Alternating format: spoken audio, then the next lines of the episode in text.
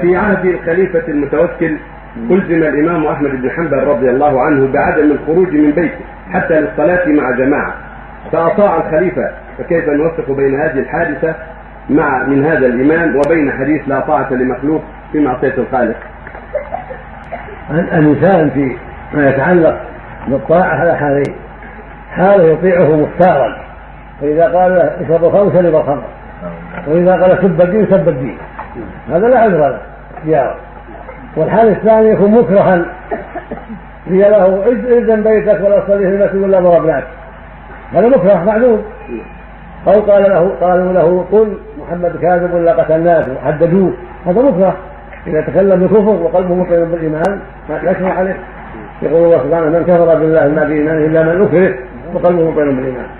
لما قالوا لبلال وألزموه بالكفر قال له النبي ان هذا فعد ولكن أبى بلال فكان يقول أحد أحد لما اكرهه الكفار. فالحاصل أن إن المكره أن اللي يؤمر من جهه ولاة الأمور بالمعصية له حالان هذا يطيعهم ولا يبالي. حبا للدنيا وإيثارا لها. فهذا ليس بمعلوم.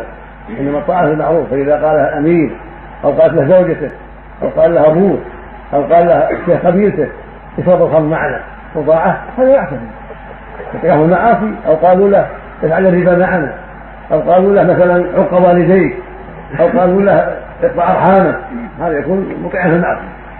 الحال الثاني يكون له مثلا يكون له مثلا يقول له ولي الأمر بشرطته وبجنوده الزم بيته.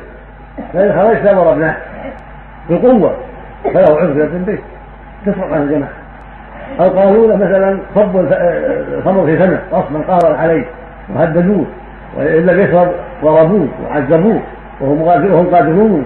ويظن ايقاعهم إيقاع ذلك به وهو معذور بالإقرار أو قالوا له مثلا إن خرجت من هذا المحل أو سافرت هذا المحل فعلناها بك إن حججت خرجت للحج أو خرجت للجهاد فعلناها بك الزم بيتك ومعذور إذا منعوه بالقوه ولا يستطيع لك ذلك.